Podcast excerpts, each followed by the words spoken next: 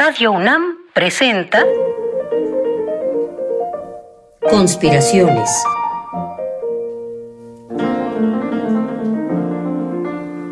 Bitácora de un admirador de Balzac. Por Otto Cázares.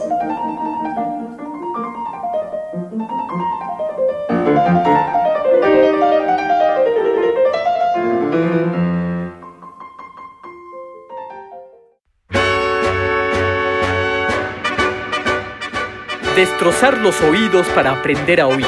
Segunda oreja.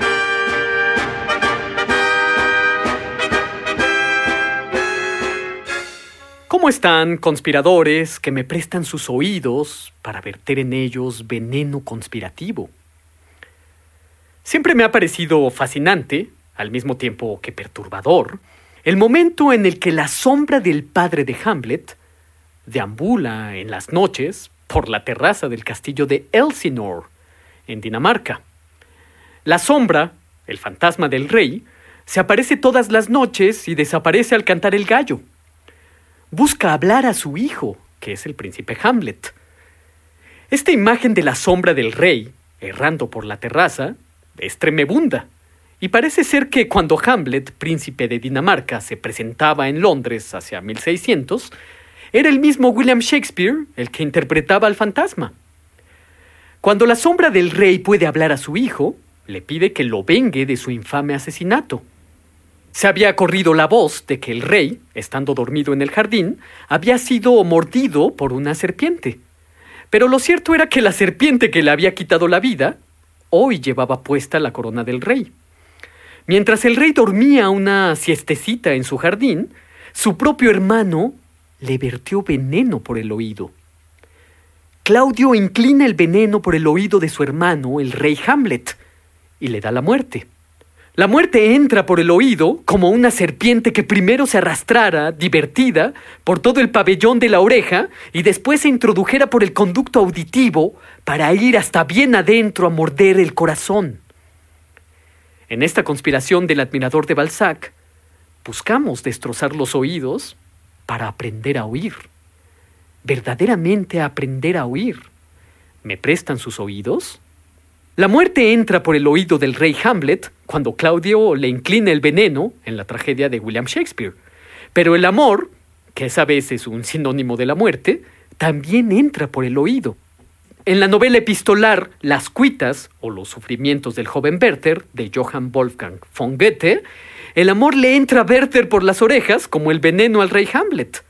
En la novela, Werther escribe cartas a su amigo Guillermo, amigo del que en realidad no sabemos nada porque nunca leemos las cartas que contesta, de modo que solo tenemos la historia desde el lado de Werther.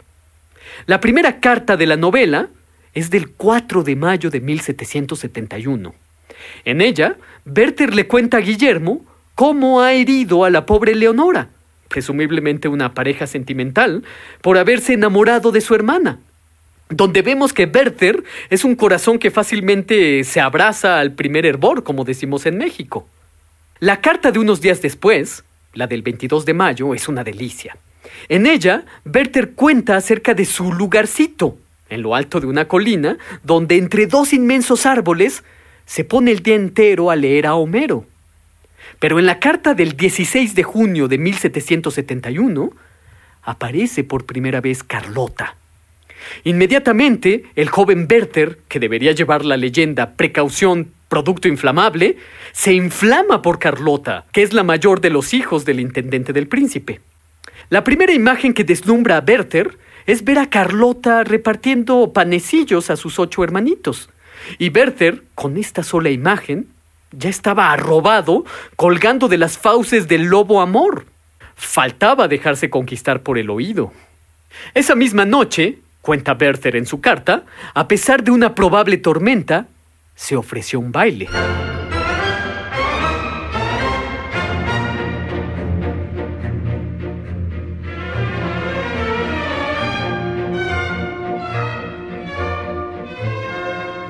En medio del baile y del holgorio, Werther se aproxima a Carlota. Werther y Carlota sostienen una charla. Probablemente hablan del tiempo o de lo animado que estaba el baile. Pero, oh maravilla del amor, Werther, embelesado como estaba por la emoción de la charla, no podía oír las palabras que ella profería. Oh maravilla del amor que transfiguras las charlas insignificantes en música.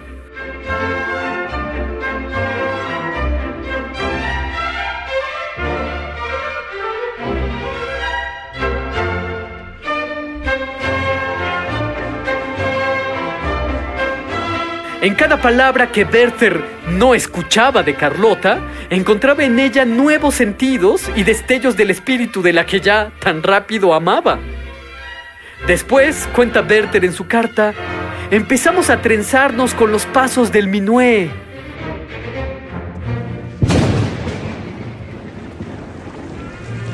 Empezamos a girar uno en torno del otro como si fuéramos esferas. Werther tenía en los brazos a la más amable de las criaturas y volaba con ella. Volaba con ella como un huracán hasta perder la noción de todo lo circundante.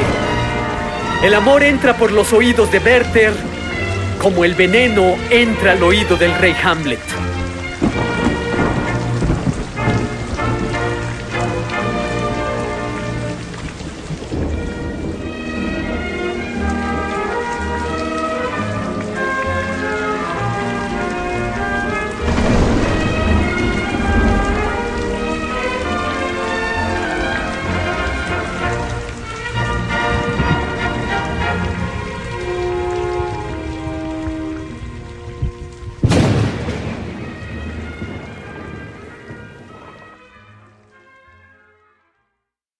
Continuamos con una conspiración más del admirador de Balzac, en la que buscamos destrozar los oídos para aprender a oír.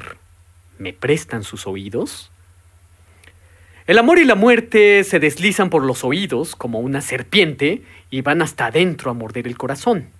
Y ahí están el joven Werther y el rey Hamlet para demostrarlo. También a todos los que vivimos en la Ciudad de México el ruido se nos desliza por los oídos para mordernos el corazón. A la Ciudad de México hay que poderle decir, Ciudad de México, te amo, a pesar de tu gangrena, tu olor a alcantarilla y tu ruido enloquecedor.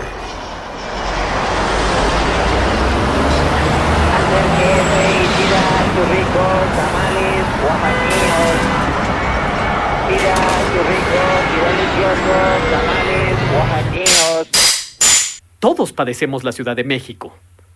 La cargamos sobre los hombros como un dibuk en la imaginación judía, es decir, un fantasma parasitario que se lleva sobre la espalda. Todo en esta ciudad taladra los oídos. Las construcciones taladran, los automóviles taladran, los silbidos taladran. Pero he aquí un viejo poema del budismo zen que puede ayudarnos a sosegar nuestros espíritus intranquilos. El ruido no es el ruido. Si escuchas el ruido con espíritu puro, el ruido es simplemente lo que es. Eso significa que ese ruido espantoso y amorfo, iterativo que me martillea el páncreas hasta hacerlo reventar, no es otra cosa que un sujeto asalariado que hace su labor de abrir un canal en el cemento para que pasen los cables de la luz eléctrica o ese ruido informe, aberrante como de una locomotora rabiosa y que hace que me salte el ojo además de que me salte el gato en la cabeza, es el carrito de camotes que arrastra a un agradable sujeto. Viendo retratos del gran Franz Kafka, caemos en la cuenta de que poseía unas grandes orejas. Cosa que dicho así, pasaría por un frívolo comentario de mi parte, si no fuera porque en Franz Kafka este rasgo fisionómico se vuelve un rasgo estilístico en su prosa. Franz Kafka, todo orejas, tiene unos oídos hipersensibles que todo lo escuchan, todo lo perciben y todo lo padecen. Escuchemos el cuento relampagueante El gran ruido y pongamos atención en todos los detalles audibles. Estoy sentado en mi habitación en el cuartel general del ruido de toda la casa. Oigo cómo se cierran todas las puertas. El ruido que hacen al cerrarse evita que oiga los pasos de los que las atraviesan, aunque todavía oigo cómo se cierra el horno en la cocina. Padre echa abajo la puerta de mi habitación y la atraviesa, arrastrando su bata. En la habitación contigua atizan las cenizas de la calefacción. Vali pregunta gritando desde el recibidor, palabra por palabra, si ya se ha limpiado el sombrero de padre. Un borboteo que me parece familiar eleva el griterío de una sola voz que responde. Llaman a la puerta de la casa y hace el mismo ruido que una garganta catarrada. Se abre la puerta con el canturreo de una voz femenina y se cierra con una sacudida despiadada. Padre se ha ido. Ahora comienza el ruido suave, disperso, desesperanzado, iniciado por el canto de los dos canarios. Ya hace tiempo pensé, con los canarios se me vuelve a ocurrir, si no podría abrir un poco la puerta, arrastrarme como una serpiente hasta la habitación contigua y desde el suelo pedir a mi hermana y a su institutriz un poco de silencio. Bueno, este es el cuento El gran ruido de Franz Kafka, escuchado por nuestros oídos que aún no saben escuchar. Con un poco de magia radiofónica, oigamos cómo Franz Kafka, con sus grandes orejas de murciélago, oía todo lo que nosotros no podemos. Estoy sentado en mi habitación, en el cuartel general del ruido de toda la casa. Oigo cómo se cierran todas las puertas. El ruido que hacen al cerrarse evita que oiga los pasos de los que las atraviesan. Aunque todavía oigo cómo se cierra el horno en la cocina. Padre echa abajo la puerta de mi habitación y la atraviesa, arrastrando su bata. En la habitación contigua atizan las cenizas de la calefacción. Vali pregunta gritando desde el recibidor, palabra por palabra, si ya se ha limpiado el sombrero de padre. Un borboteo que me parece familiar eleva el griterío de una sola voz que responde. ¡Que sí! Llaman a la puerta de la casa y hace el mismo ruido que una garganta catarrada. Se abre la puerta con el canturreo de una voz femenina y se cierra con una sacudida despiadada. Padre se ha ido. Ahora comienza el ruido suave, disperso, desesperanzado, iniciado por el canto de los dos canarios. Ya hace tiempo pensé, con los canarios se me vuelve a ocurrir, si no podría abrir un poco la puerta, arrastrarme como una serpiente hasta la habitación contigua y desde el suelo pedir a mi hermana y a su institutriz un poco de silencio. Hay dos formas de escuchar. Una forma de escuchar trágica y otra forma de escuchar festiva. El amor y la muerte se les deslizan por los oídos al rey Hamlet y a Werther, como la serpiente en la que se transforma Franz Kafka, para pedir un poco de silencio. En los tres casos, la víbora que se introduce por el oído va directamente a mordernos el corazón. Pero nosotros buscamos destrozar los oídos para aprender a oír. De verdad aprender a oír. En mi opinión, el silencio es festivo. Y el silencio destroza los oídos. El silencio nos enseña a oír. Como en este poema explosivo del poeta Eugenio Gomringer, titulado Silencio. Silencio. Silencio. Silencio.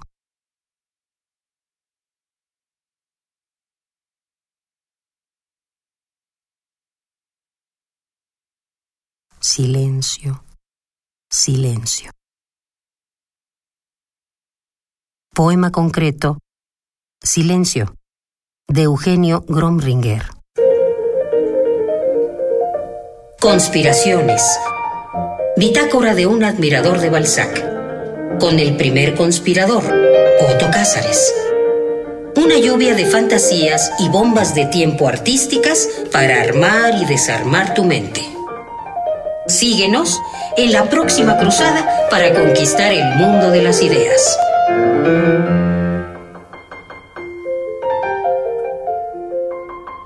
Con la participación especial de Ada Santibáñez.